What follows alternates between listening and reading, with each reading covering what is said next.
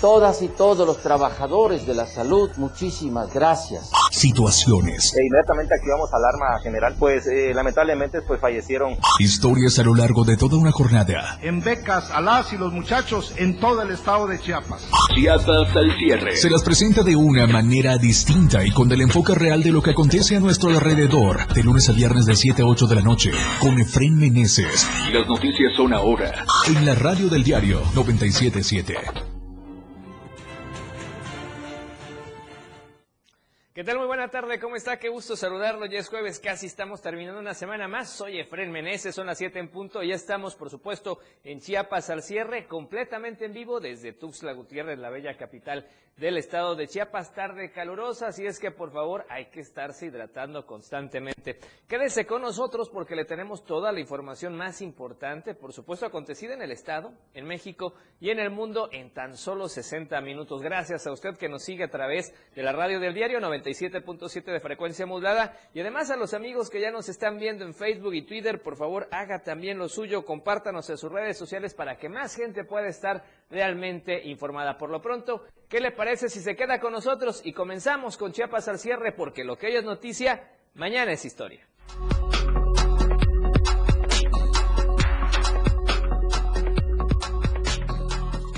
casos de COVID-19 en un día. La pandemia sigue en aumento.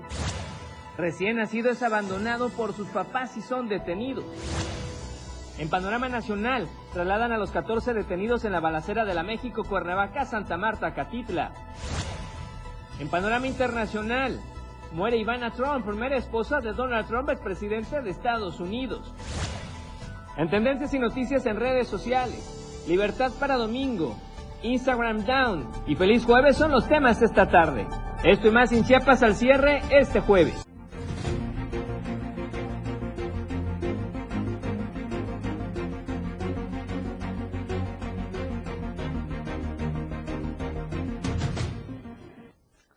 Gracias nuevamente, qué gusto saludarlo. La tarde ya de este jueves, por supuesto, con toda la información más importante. Quédese con nosotros, qué bueno que ya nos ve y que nos acompaña en las redes sociales y nos permite. Vamos a Twitter también para compartir a través de Twitter la información esta tarde. Por supuesto, es importante que usted también lo haga con sus amistades porque así más gente se queda completamente informada. Gracias por estarnos sintonizando. Ya parece que hay gente en vivo viéndonos esta tarde, así es que gracias por estarnos sintonizando, como siempre, de manera oportuna.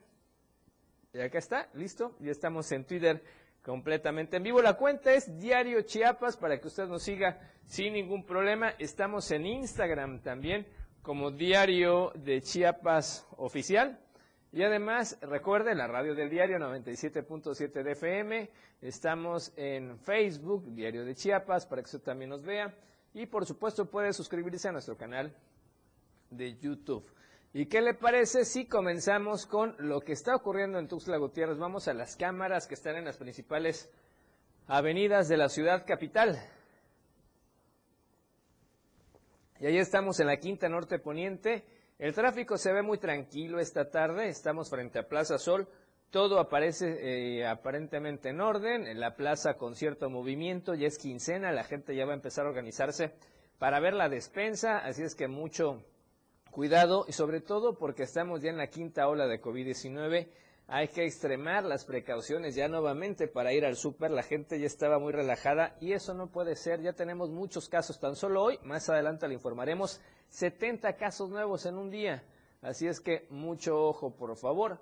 Vamos a estar muy pendientes. Vamos a otra cámara en la capital chapaneca. Estamos más hacia el poniente, en el crucero de Laguitos y Chapultepec. Se ve que el tráfico está normal, tranquilo. El cielo se ve despejado. Así es que, por favor, maneje con con precaución para que no haya ningún problema. Ahora sí, vamos a comenzar con información y resulta que vamos con temas de migración y es que al menos 200 nuevos migrantes salieron en una caravana de Tapachula rumbo al municipio de Huixla en espera de llegar a la aduana fiscal y migratoria de Cerro Gordo para ser atendidos por autoridades del Instituto Nacional de Migración en ese lugar.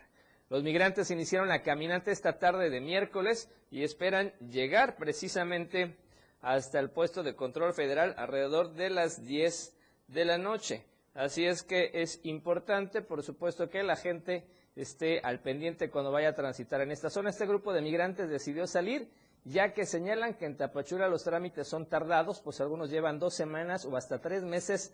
Sí que autoridades de migración les otorgan una cita para el trámite para la forma migratoria múltiple, cual, la cual es necesaria para poder viajar por el territorio nacional en un lapso de 30 días. Además, hay quienes piden la visa por razones humanitarias y tampoco han pues tenido respuesta. Hay quienes incluso señalan que también son objeto de coyotes que les ofrecen arreglar su situación de estancia legal en el país y les piden un pago de 100 dólares o más. Mientras, en las instalaciones de la Oficina de Migración Sur, unos 3.000 migrantes permanecieron antes de campamento permanente realizando protestas para pedir que se les atienda. Algunos migrantes ya han protagonizado incluso dos conatos de enfrentamiento, pues están desesperados y pelean por el espacio para ser atendidos de manera inmediata. Dejamos el tema de migración y nos vamos a Comitán. Vean lo que ocurrió allá. Resulta que mientras hay familias que anhelan y esperan tener un bebé y buscan la forma de hacerlo, otros simplemente no lo quieren y es que abandonaron a un recién nacido, pero los papás fueron detenidos. Quien tiene el reporte completo es nuestra compañera Ada Ivette. Ada, buena tarde, ¿cómo estás? Te escuchamos. Adelante con tu reporte, por favor. ¿Qué tal, Efraín? Muy buenas tardes. Una pareja fue detenida por elementos de la Policía Municipal de la Independencia después de dejar abandonado a su recién nacido en las puertas de la Casa Hogar San Juan del Bosco en el, en el barrio Jesucito, en Comitán. De acuerdo a la información oficial, personal de seguridad pública a cargo de Ezequiel Trinidad Martínez de la Independencia implementaron la búsqueda de una unidad de servicio público en su modalidad de taxi urbano que llevaba como pasajeros a la pareja que dejó al bebé eh, del sexo masculino con un día de nacido abandonado, presuntamente porque padece un defecto congénico llamado labio leporino. Estos hechos ocurrieron hoy jueves alrededor de las 10.20 de la mañana, que derivó la detención de José Antonio N., de 33 años, y María Marta N., de 32 años, que escaparon en el taxi y que fue localizado por elementos de la Policía Municipal de la Independencia cuando circulaban sobre la colonia Buenavista con destino al triunfo de este municipio. La pareja que resultaron ser los papás del bebé con domicilio en la ranchería eh, Samaria del municipio de la Independencia quedó a disposición del Ministerio Público en la Fiscalía del Distrito Fronterizo Sierra. El bebé que estaba envuelto en una cobija y ropa color amarilla quedó en resguardo de la Procuraduría del DIF municipal de Comitán. Hasta aquí mi reporte, Fren. Muy buenas noches. ¿Qué va a pasar con los papás, Ada? Actualmente eh, se encuentra en a disposición del Ministerio Público en lo que se resuelve su situación jurídica eh, y las razones por las cuales eh, dejaron al bebé abandonado en las puertas de esta casa hogar. ¿Cuál es el terminar de este caso? Lamentable que los papás decidieran no eh, atender a esta bendición y bueno, pues finalmente también ellos están en un delito, vamos a esperar que dicen las autoridades y el pequeñito, bueno, que esté en mejores manos, en donde realmente lo quieran, lo valoren y le den el cariño y el amor que se necesita. Gracias, Ada. Hasta aquí mi reporte. Muy buenas noches. Gracias a David, por supuesto, con estos reportes. Es que llama mucho la atención cuántas familias están anhelando tener un bebé y estos padres simplemente deciden eh, quitarse esa responsabilidad y hacerlo a su manera, pero fueron sorprendidos y bueno, ahí están los, los resultados. Y vamos a otro tema porque ahora quien no tiene la atención resulta que es una deportista chiapaneca, está desamparada por el Indeporte. Vamos al reporte. Debido a la falta de apoyo por parte del Instituto del Deporte Estatal, la joven judoka María Fernanda Cruz pide apoyo a la ciudadanía para asistir al Mundial que se realizará el próximo mes de agosto en Bosnia. Pues estoy en busca de apoyo económico para poder asistir al Campeonato Mundial de Judo en Bosnia, ya que fui convocada y pues ando solicitando el apoyo de toda la ciudadanía chapaneca. Por si me quieren apoyar, todo, cada peso suma. Me he esforzado muchísimo para estar en este mundial. Eh, cada entrenamiento eh, he sacrificado muchísimas cosas, tanto como persona como deportista. Con 15 años de edad, en las calles del centro ha realizado boteos para alcanzar sus sueños de representar a Chiapas a nivel internacional. Los vuelos internacionales que saldrían, los más económicos que me salen son de Cancún hacia Bosnia y son alrededor de 35 mil pesos. Nada más los vuelos. Eh, aparte tenemos que pagar lo que es hospedaje y alimentación, que tenemos hasta el 20 de julio para pagar y son 42 mil pesos.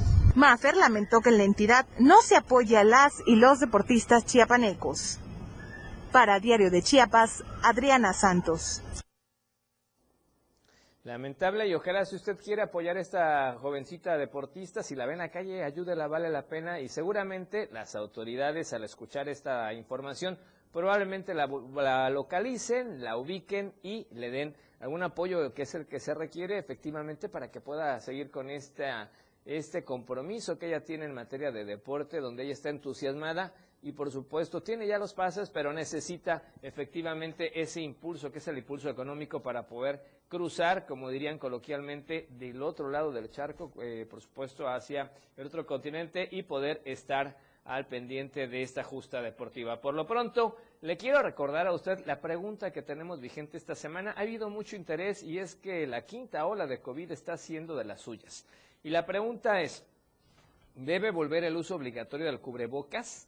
Sí, porque hay muchos contagios, no, porque no es para tanto, o no le interesa. Son las tres opciones de respuesta que tenemos para usted, para que participe con nosotros y, por supuesto, pueda, pueda participar. Su opinión es muy importante. Mañana daremos a conocer los resultados de esta participación.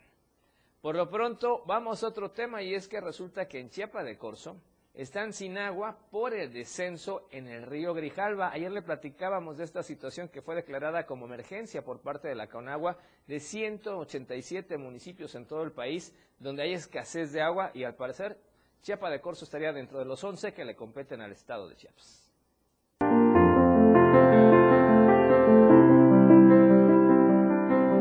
Pese a las lluvias de los últimos días, en siete colonias de Chiapa de Corzo amanecieron con el suministro de agua suspendido, y esto debido al descenso en el nivel del río Grijalba. Las colonias Jardines del Grijalba, Predio La Calavera, Rivera Caguaré, Parte Alta, Colonia Santa Ana, Santa Fe, entre otras, están siendo afectadas, ya que para realizar el bombeo, los equipos requieren de un mayor nivel de agua, de acuerdo con la autoridad que opera la red de distribución de agua en este municipio.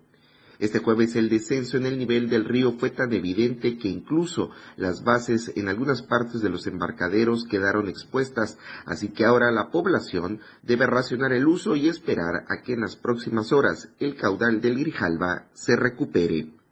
Para Diario de Chiapas, Marco Antonio Alvarado. Y vamos a otra denuncia y es que por medio de redes sociales se dio voz a habitantes donde eh, mencionan que mostraron su molestia ante los precios altos de inscripción cobrados en la escuela preparatoria Jorge Bidwell, allá en el municipio de Arriaga. Ya este 12 de julio se compartió en redes sociales esta denuncia de padres de familia por la alta cuota de inscripción que están cobrando en esta preparatoria para quienes deseen entrar al ciclo escolar 2022-2023. Los inconformes agregaron que además de pedir un total de mil pesos por inscripción, los directivos han tratado de mala manera a los padres que se han quejado de esta situación al decirles que si no quieren ellos, que inscriban a sus hijos en otra escuela.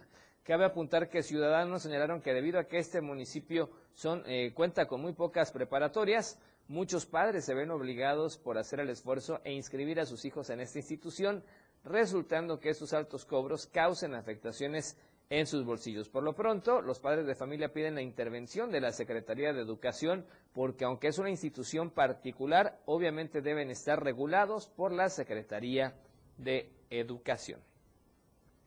Y en temas más amables que tienen que ver con turismo, con reactivación económica, después de permanecer cerrado por dos años, ya finalmente la zona arqueológica de Tenán Puente, que se encuentra allá en Comitán, abrirá sus puertas. La reapertura de esta zona arqueológica de la cultura maya fue cerrada, eh, bueno, fue cerrado por la pandemia de COVID-19 y el confinamiento obligado. El Instituto Nacional de Antropología e Historia oficializó que será a partir del 17 de julio cuando abra al público sus puertas de lunes a domingo de 8 de la mañana a 5 de la tarde. Las recomendaciones que ellos dan para disfrutar de este patrimonio cultural es que los visitantes sigan con las medidas sanitarias del el uso del cubrebocas, el gel antibacterial, evitar las aglomeraciones y obviamente guardar la sana distancia. Así es que si quiere visitar en estas vacaciones Tenán Puente allá en Comitán, lo va a poder hacer. Por lo pronto vamos a promocionar, el primer corte de esta tarde y regresamos con más en Chiapas al cierre. Al regresar le daremos los pormenores del COVID-19, la quinta ola sigue avanzando. Esto y más en Chiapas al cierre después del corte. Tenemos más noticias para usted.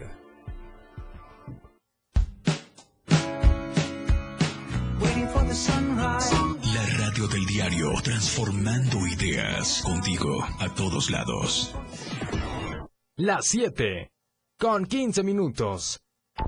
La mejor manera de estar informado desde muy temprano está en AM Diario. Lunes a viernes de 8 a 9 de la mañana con Lucero Rodríguez. Desde el amanecer. Noticias cercanas a la gente. Así son las noticias. Para que usted esté informado con lo más relevante de Chiapas, México y el mundo. En la radio del diario. Comprometido siempre con usted. 97.7 AM Diario con Lucero Rodríguez.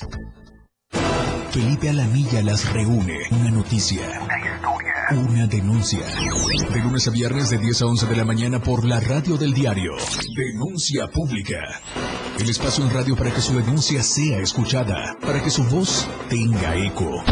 97.7. Contigo. A todos lados. Aquí no se habla mal. Se dice lo que es. Salud física y mental música, notas y movimiento. Sinergia, estática, ruido y silencio. Somos un todo que provoca cambios y nosotros queremos que nos acompañes para poder hacerlo juntos y en positivo. Y deshacernos de lo que nos estorba. Acompáñanos de lunes a viernes en Mandala. A partir de las 11 de la mañana a través del 97.7 de FM. La escena global del deporte.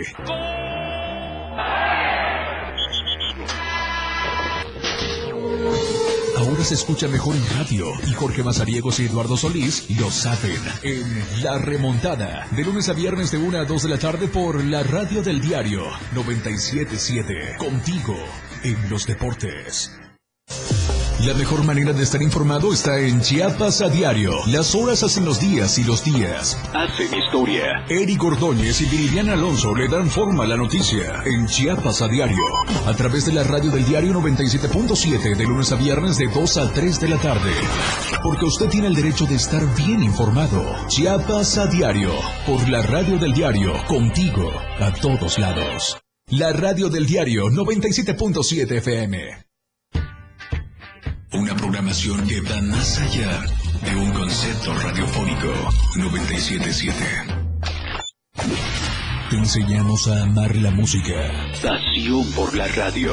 La radio del diario 97.7 FM. Evolución sin límites.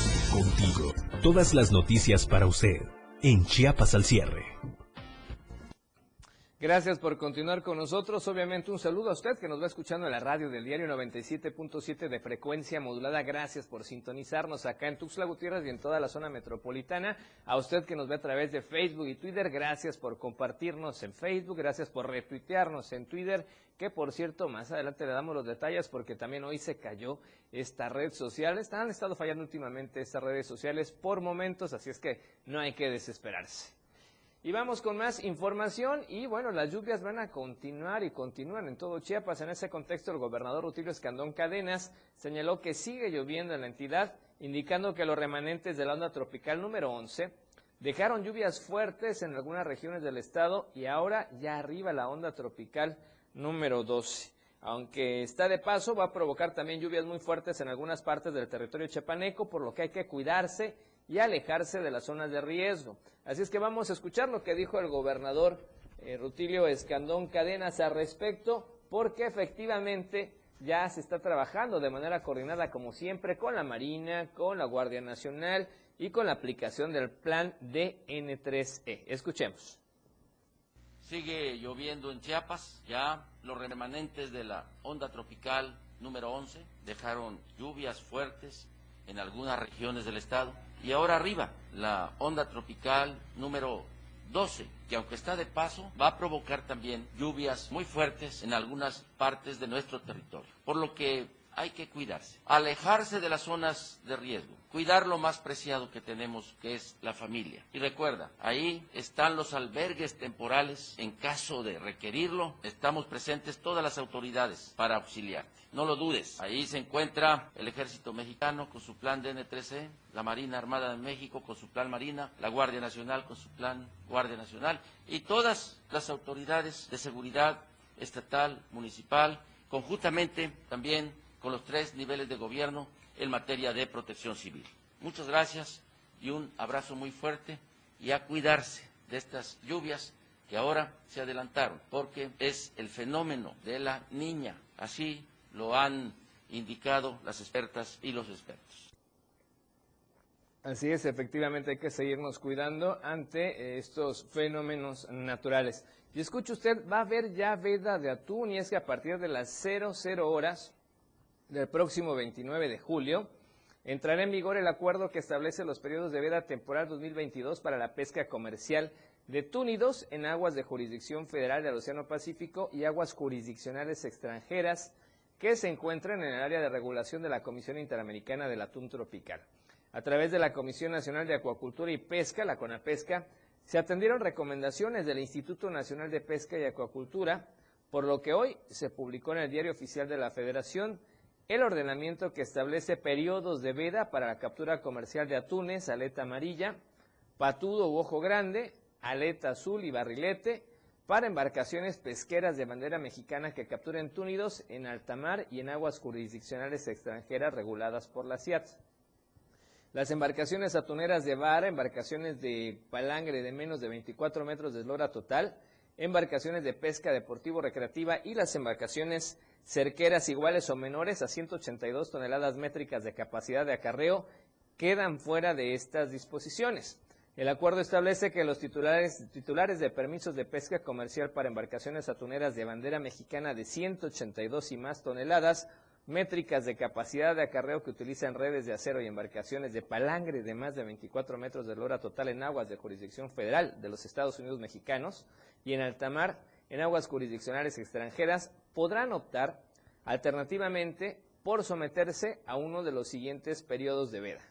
De las 00 horas del 29 de julio hasta las 24 horas del día 8 de octubre del 2022, o así como a las 00 horas del 29 de julio hasta las 24 horas del 8 de octubre del 2023 y de las 00 horas del 29 de julio a las 24 horas del 8 de octubre del 2024. El representante legal de cada embarcación deberá notificar a la CONAPESCA mediante escrito libre su voluntad de respetar uno de los periodos de veda indicados en el acuerdo para el año 2022. Y vamos a temas de política. El diputado federal Jorge Luis Llave Navarca visitó, eh, recibió la visita del presidente de la, de la Asociación de Fútbol de Chiapas, José Tacías Gallegos, en la Casa de Enlace Legislativo coincidiendo, en, coincidiendo perdón, en la importancia de impulsar la práctica del deporte en niños, niñas y jóvenes para el fortalecimiento de la cultura de la paz y prevención de adicciones en la entidad. En este marco, acompañado del diputado federal suplente Roger Nanguyasmú Vicente, Llave Navarca expresó que en todos los rincones de Chiapas hay mucho talento en cada una de las disciplinas deportivas por lo que señaló de relevancia construir escenarios que contribuyan a su desarrollo y sobre todo a un estilo de vida saludable. Dijo que su compromiso es sumarse a proyectos que ayuden a enfrentar la violencia y la desigualdad, siempre fortaleciendo la cultura de la paz en Chiapas y el deporte es la mejor herramienta para la prevención en adicciones, puntualizó.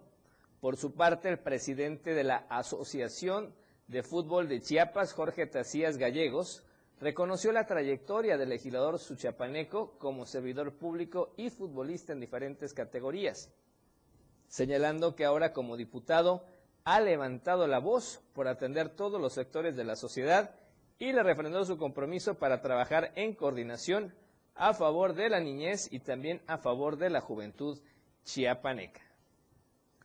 Así es que importantes todos estos esfuerzos que se hacen en materia de deporte para que efectivamente puedan coordinarse y las niñas, los niños, los jóvenes puedan tener espacios recreativos y sobre todo fomentar estas actividades sanas y alejarse de las adicciones.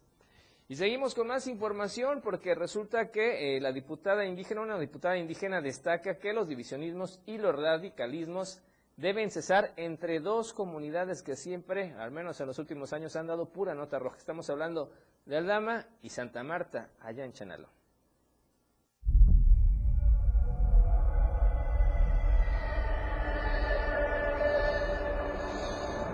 A cuatro años de persistir el conflicto agrario armado entre el municipio de Aldama con la comunidad de Santa Marta Chenaló, integrantes de la Comisión de Pueblos y Comunidades Indígenas del Congreso del Estado de Chiapas manifestaron que son los habitantes de estos lugares los únicos que pueden dar fin a este problema. Cecilia López Sánchez, diputada local por el Distrito 20 Las Margaritas, indicó que este conflicto agrario que se ha ido radicalizando en los últimos años solo puede tener solución a partir del diálogo y el respeto al otro, pero las diferencias y los divisionismos como pueblos indígenas han podido más para llegar a la conciliación. En entrevista para Diario de Chiapas, la también integrante de la Comisión de Pueblos y Comunidades Indígenas manifestó que las comunidades de Aldama y la comunidad de Santa Marta deben apostar por la paz, ya que al seguir posponiéndose la concordia entre indígenas, el problema no solo se agrava, sino que este continúa alentando el miedo y al odio hacia el otro. Creo que tenemos que ponderar siempre el diálogo, la paz, la conciliación para llegar a una buena reconciliación. Creo que hay, por supuesto, heridas abiertas. Desafortunadamente, entre nosotros los hermanos indígenas a veces empieza eh, ciertas diferencias, divisionismos, que radicalizan muchas veces nuestra posición, pero si tomamos en cuenta que finalmente somos hermanos, que somos indígenas, que somos familia, creo que tenemos que ponderar el diálogo, la paz y la reconciliación. Por lo anterior, la legisladora llamó a los pueblos al diálogo y a la conciliación, ya que no hay autoridad municipal ni estatal que puedan dar solución a un conflicto interétnico. De esta manera, López Sánchez consideró que las estructuras comunitarias deben ser el portavoz y el vínculo a un cambio, con el fin de sopesar un conflicto que está por cumplir cuatro décadas. Para Diario de Chiapas, Ainer González. Ahora, ¿qué le parece si vamos con la información de la pandemia y COVID-19? Estadísticas, reportes, información. COVID-19. Y bien, pues la quinta de, de contagios perdón, por COVID-19 en el país mantiene su ritmo ascendente y ya presenta más infecciones que en las primeras dos rachas registradas en verano e invierno del 2020. Escuche usted, pese a no haber llegado a su máximo punto. Datos de la Secretaría de Salud Federal señalan que desde el 31 de mayo hasta el 12 de julio, las variantes del coronavirus afectaron a 475.293 mexicanos, lo que representa una cifra mucho mayor que los 425.000 reportes de la primera oleada y los 463.000 de la segunda oleada. La OMS advirtió el 29 de junio que los casos de COVID-19 no han terminado debido a que en las últimas semanas se reportó a escala global un incremento del 20% en el número de contagios en comparación en ese periodo en las transmisiones en nuestro país prácticamente crecieron el 19 por, el 49%, 49%. En las últimas dos semanas de registro, del 26 de junio al 9 de julio, se contabilizaron 114.198 casos positivos, una cifra mayor a los 106.000 infecciones reportadas del 3 al 16 de enero del 2021, cuando la segunda ola alcanzó su punto máximo, mientras que los contagios muestran un comportamiento muy similar entre ambos periodos, la mortalidad sí presenta panoramas diferentes. Entre diciembre del 2020 y enero del 2021, se presentó el mayor número de decesos por COVID-19 con 44.224 casos. Mientras que en la quinta ola, afortunadamente hasta el momento, y obviamente impactan también, se han registrado 313 defunciones. Así es que hay que seguirnos cuidando todos, usar el cubrebocas de manera más constante y bien usado, lavarse las manos con jabón, usar el gel antibacterial, no ir a eventos masivos o a lugares donde haya mucha gente, guardar la sana distancia, en fin, cuidarse todos porque el COVID-19 sigue eh, haciendo de las suyas, ya estamos en la quinta ola, mucha gente se ha enfermado, afortunadamente les da como una gripita, como un catarro, como un resfrío, pero eso es por las vacunas y por todos estos protocolos sanitarios. Hay que seguirse cuidando. Por lo pronto, vamos al segundo corte promocional de esta noche y regresamos con más en Chiapas cierre. Quédese con Chiapas al cierre. Toda la fuerza de la radio está aquí en el 977.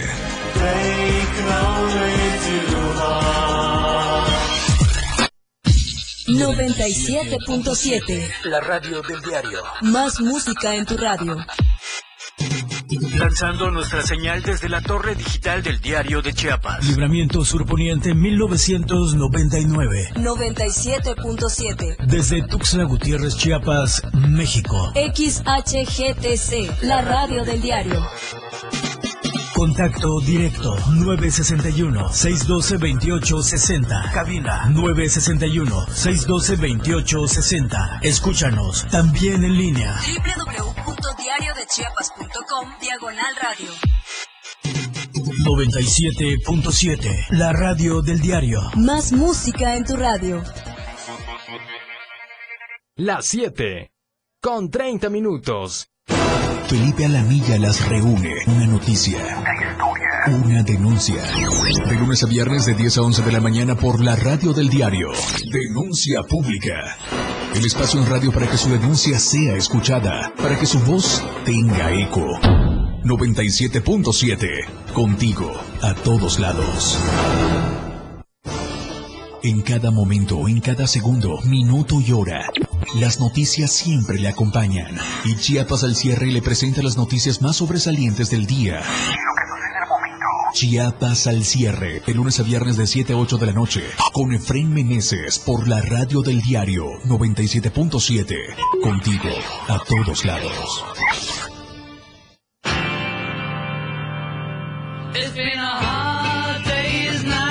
Hay muchos cantantes y grupos de rock que son especiales.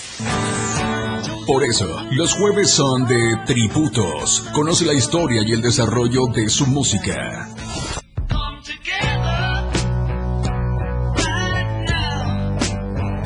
Los jueves en Rock Show son de tributo. Conoce la historia de tus cantantes favoritos en la radio del diario. Homenajeamos a los más grandes exponentes del rock. Tributos solo en Rock Show 977 FM. 977, la radio del diario. Aquí escuchas un concepto que transforma tus ideas. La radio del diario 977. Todas las noticias para usted en Chiapas al cierre. Gracias por continuar con nosotros, gracias por sus comentarios en vivo también en las redes sociales, en Facebook y Twitter. Por favor, háganoslo llegar, eh, sus saludos desde donde usted se encuentre para que cordialmente le regresemos, por supuesto, la mención. Gracias a los que nos están escuchando en Tuxtla Gutiérrez en la radio del diario 97.7 de frecuencia modulada y seguimos por Facebook y por Twitter. Y vamos con más información ya tenemos en la línea telefónica a Zoidi Rodríguez hasta la región Selva porque hay información importante, bueno, sobre todo ya en la zona norte, estamos hablando de Palenque, porque en Palenque presentaron ya el octavo Festival del Queso, se pretende la reactivación económica, vamos a ver cómo va el detalle. Zoidi, buena tarde, te escuchamos, adelante por favor. Hola, ¿qué tal? Muy buenas tardes, Ofren. Un gusto saludarte. Déjame comentarte que mediante una rueda de prensa este jueves se presentó el octavo Festival del Queso en Palenque, en donde se estarán sumando los trabajos de cultura, gastronomía y sobre todo el trabajo artesano del, del estado vecino de Tabasco y el, y el estado de Chiapas. Y es que esta celebración se hace en el marco de las próximas celebraciones a festejarse de la feria en honor a Santo Domingo, en donde los ayuntamientos dieron a conocer que este eh, próximo 29 y 31 de julio se llevará a cabo el octavo Festival del Queso. El alcalde ahí señaló que se trabaja en coordinación con el estado vecino de Tabasco para impulsar la gastronomía y la cultura de Chiapas ya que se tiene previsto que más estados se puedan sumar y de esta forma eh, fortalecer eh, pues el impulso del turismo que se le está dando a la zona de Palenque. Así que eh, próximamente en estas en estas fechas se estará llevando a cabo pues una demostración de Enhorabuena a estar pendientes de esta de este festival del queso que se llevará a cabo allá en Palenque, donde la gente va a participar. Importante la reactivación económica. Hay muchos productores de queso en esta zona, así es que va a estar muy interesante. Gracias, Oidi. Y antes de terminar, eh, ¿Cómo está la situación primero de los bloqueos en esta zona norte? Por ejemplo, hoy en Tuxtla Gutiérrez hubo manifestación de maestros, bloquearon en la Torre Chiapas. ¿Cómo están allá en la zona norte donde tú te encuentras ahorita o la zona selva? ¿Algún incidente de bloqueos o todo normal para transitar este fin de semana? Déjame comentarte que el día de hoy hubo un, pequeño bloqueo de algunas horas por parte de los habitantes de Cibaca, quienes bloquearon el tramo carretero Oco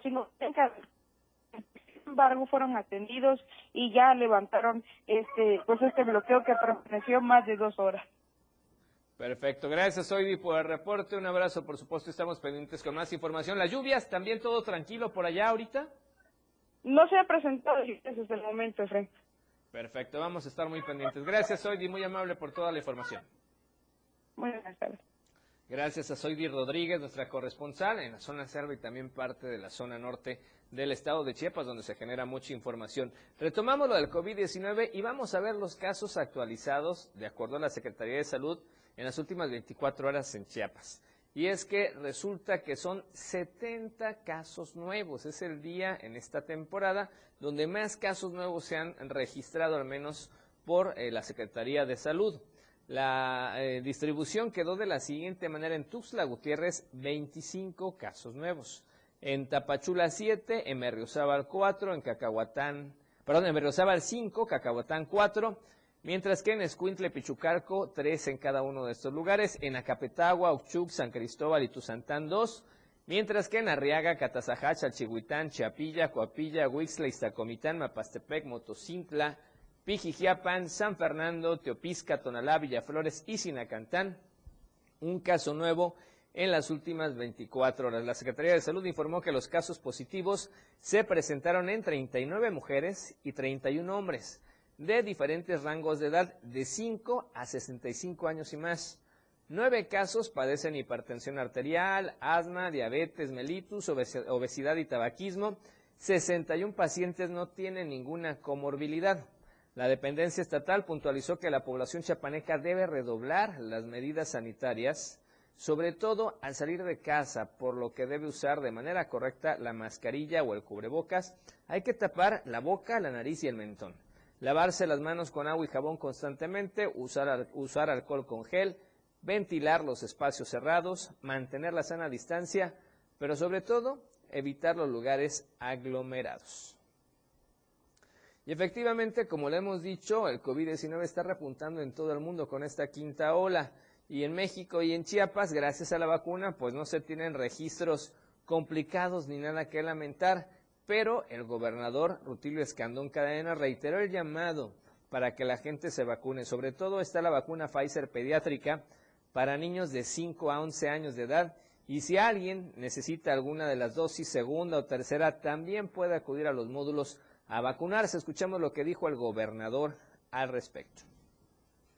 El COVID-19 está repuntando en todo el mundo, en México, en nuestro estado. Sin embargo, aquí en Chiapas, gracias a la vacuna, no tenemos nada que lamentar. No hay ningún enfermo hospitalizado porque todos están en su domicilio. Así que por favor, recuerda que ahí están las vacunas para las niñas, los niños de 5 a 11 años, que es una vacuna especial pediátrica. Y también si alguien no se ha vacunado, si le faltó alguna dosis, tenemos para todas y para todos. Así que no te esperes para mañana. Vamos a cuidar la salud, a protegernos de esta enfermedad y sobre todo a cuidar la vida. Un abrazo fuerte para todas y todos los chiapanecos.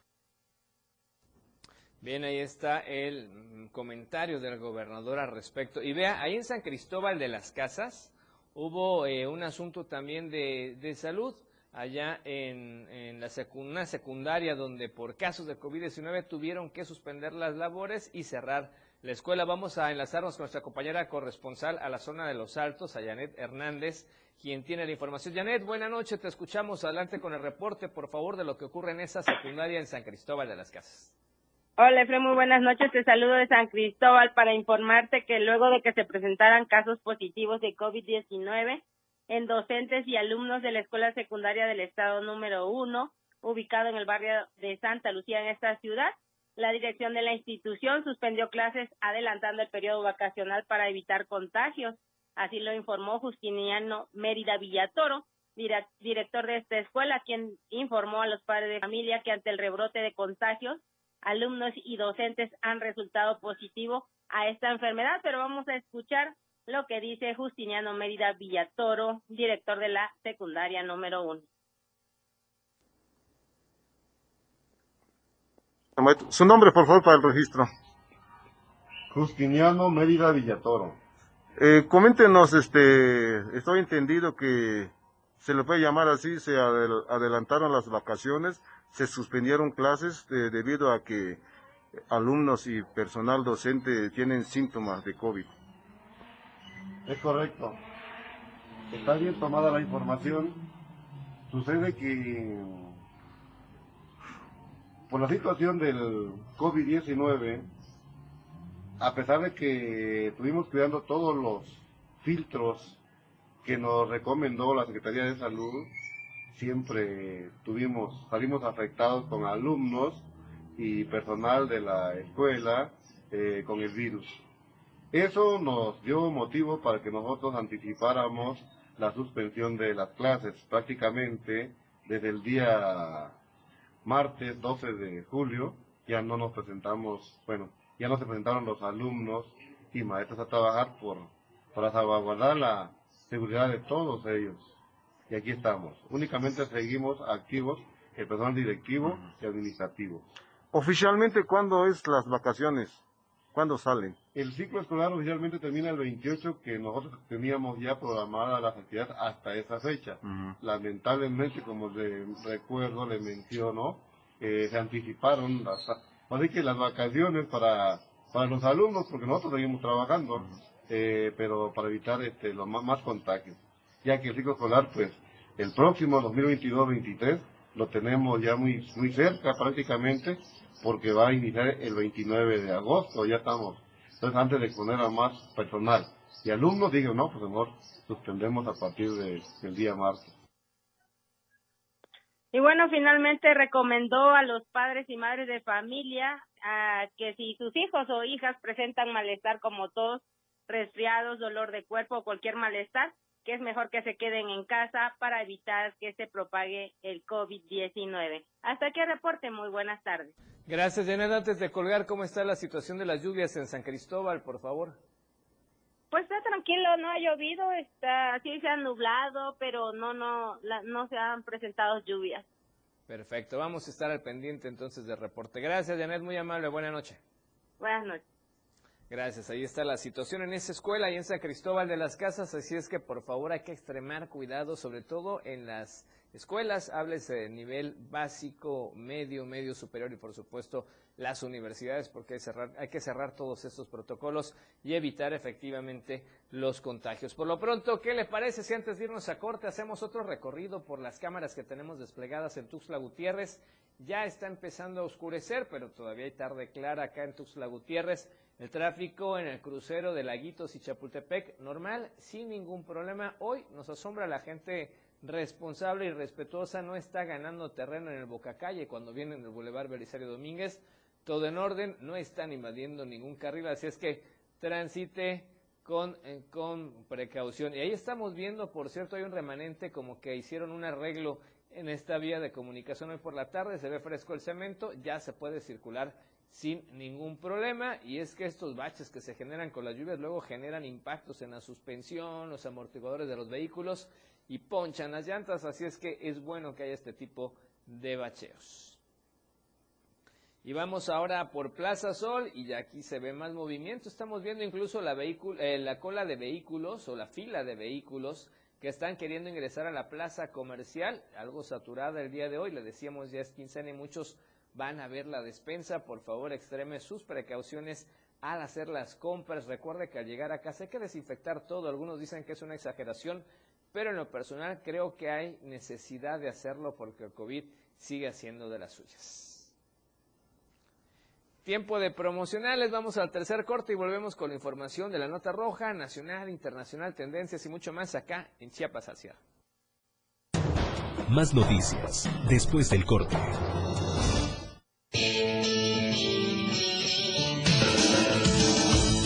El estilo de música a tu medida. La radio del diario 97.7 FM. Las 7 con 44 minutos. Ahora la radio tiene una nueva frecuencia. 97.7.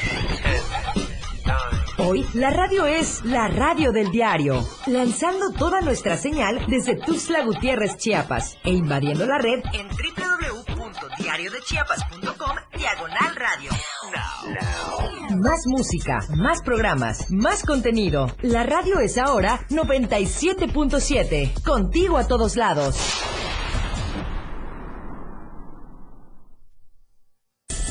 Para comenzar tu fin de semana con estilo, suelta y beat. La música que se genera en los mejores clubs del mundo. Todos los viernes y sábados de 9 a 11 de la noche.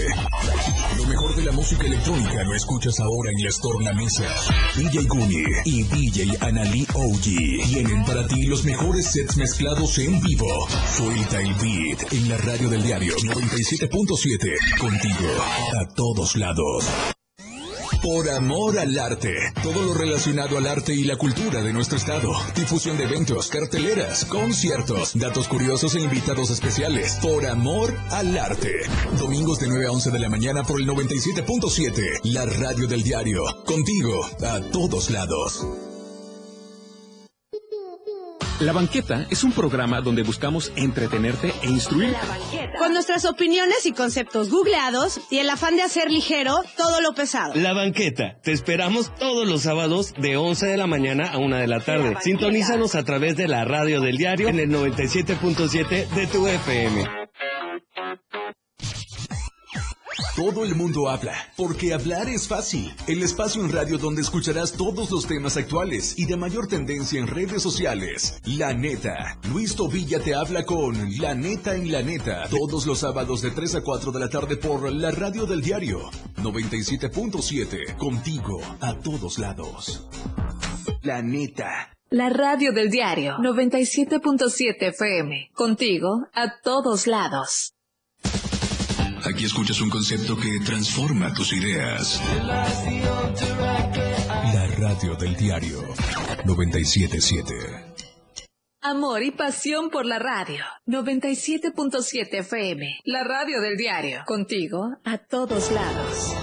La radio del diario le presenta más noticias. Chiapas al cierre. Lo que acontece minuto a minuto. La roja de Diario de Chiapas.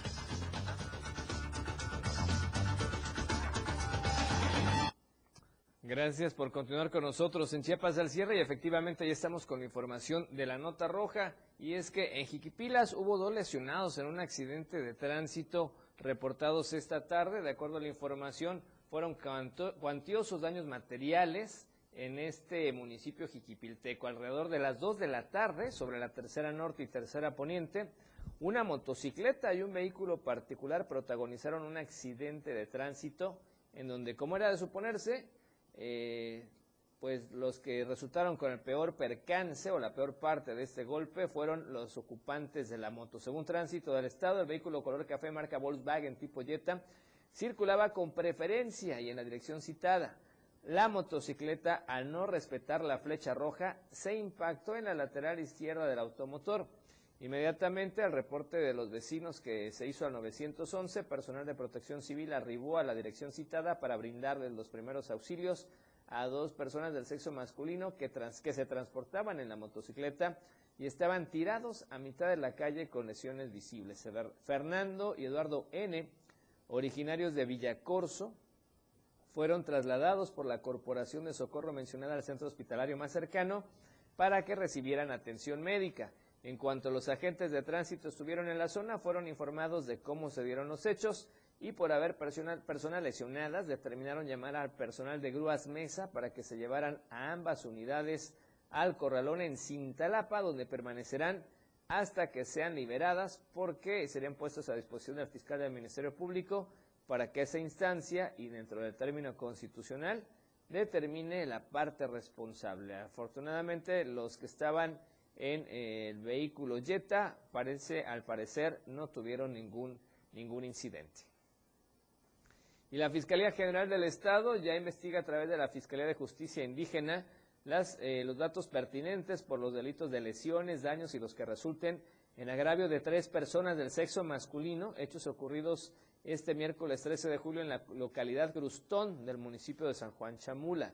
Lo anterior, luego de obtener la noticia criminal por los delitos de lesiones y daños en agravio a tres personas que fueron identificadas como Antonio N., Juan N. y Juan N., originarios del municipio de San Juan Cancuc, quienes fueron agredidos por sujetos hasta el momento desconocidos, con disparos de proyectil de arma de fuego cuando transitaban en su vehículo particular en las inmediaciones del crucero de la comunidad Crustón, municipio de San Juan Chamula.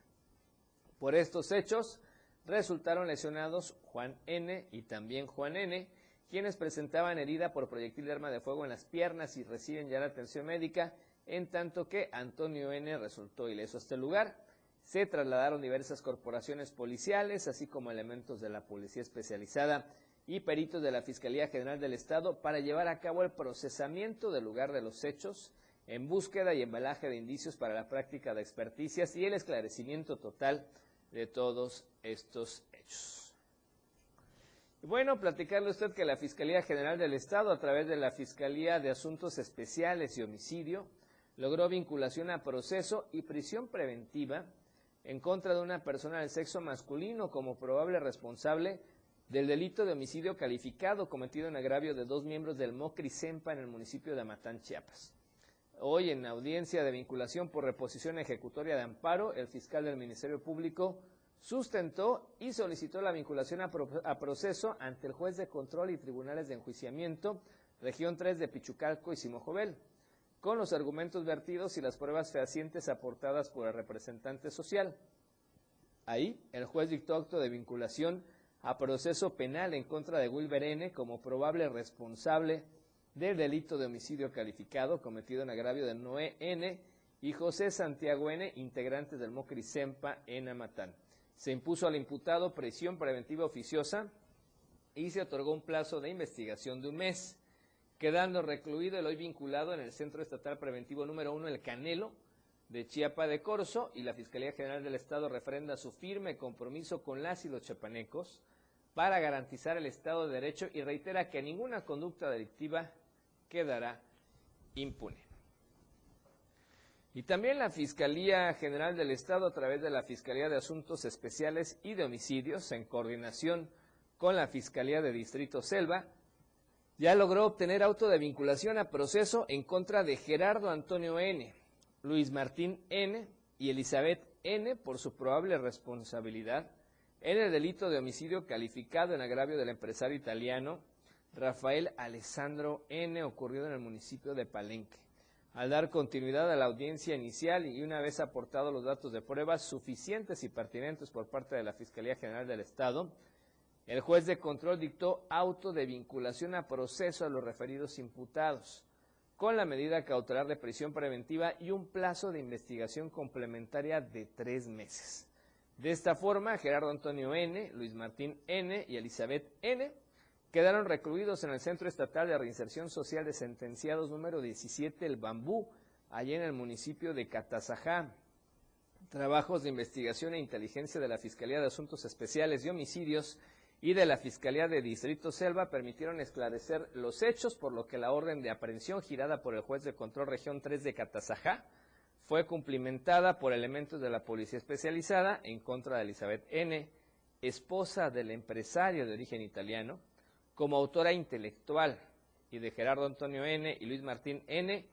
como autores materiales. La Fiscalía General del Estado pues asegura que eh, seguirá con su compromiso de garantizar el Estado de Derecho. Nacional. Bien, y vamos con la información nacional y resulta que eh, finalmente los 14 detenidos en la balacera en la carretera federal México-Cuernavaca fueron trasladados en un fuerte dispositivo de seguridad al penal de Santa Marta, Catitla, en la alcaldía Iztapalapa, donde serán presentados ante un juez de control para seguir con su proceso judicial. El martes pasado se registró, como le informamos acá, una balacera en la carretera México-Cuernavaca a la altura del kilómetro 28 en un lugar conocido como Topilejo, que forma parte de la alcaldía Tlalpan en la Ciudad de México.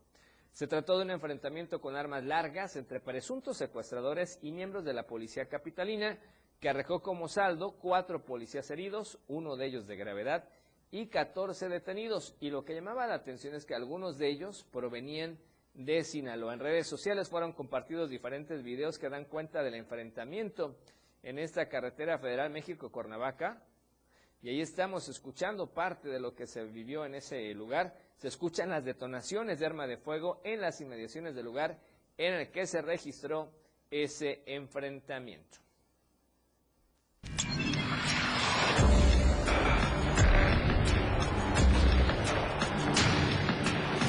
Internacional. Bueno, y en el ámbito internacional está circulando la información del fallecimiento de Ivana Trump, quien fuera la primera esposa de, Donald Trump, expresidente de Estados Unidos. Y fue él quien informó eh, que su primera esposa falleció a la edad de 73 años y el mensaje fue publicado en el sitio Truth Social. Eh, la pareja se divorció en 1992 ellos tuvieron tres hijos juntos, Donald Jr., Ivanka y Eric. Así es que en el mensaje pone Ivana Trump una sobreviviente, huyó del comunismo y abrazó este país. Enseñó a sus hijos sobre el valor y la resistencia, la compasión y la determinación. Así lo informó la familia Trump en un comunicado citado por ABC News y aseguran que creció bajo el régimen comunista de la antigua Checoslovaquia. ¿De qué falleció? Bueno, hasta el momento no se sabe el motivo real del fallecimiento de Ivana Trump. Su hijo Eric colocó un mensaje en Instagram sobre el suceso, el cual acompañó con varias fotografías en las que se ve junto a su madre, hermanos e incluso a su papá Donald Trump.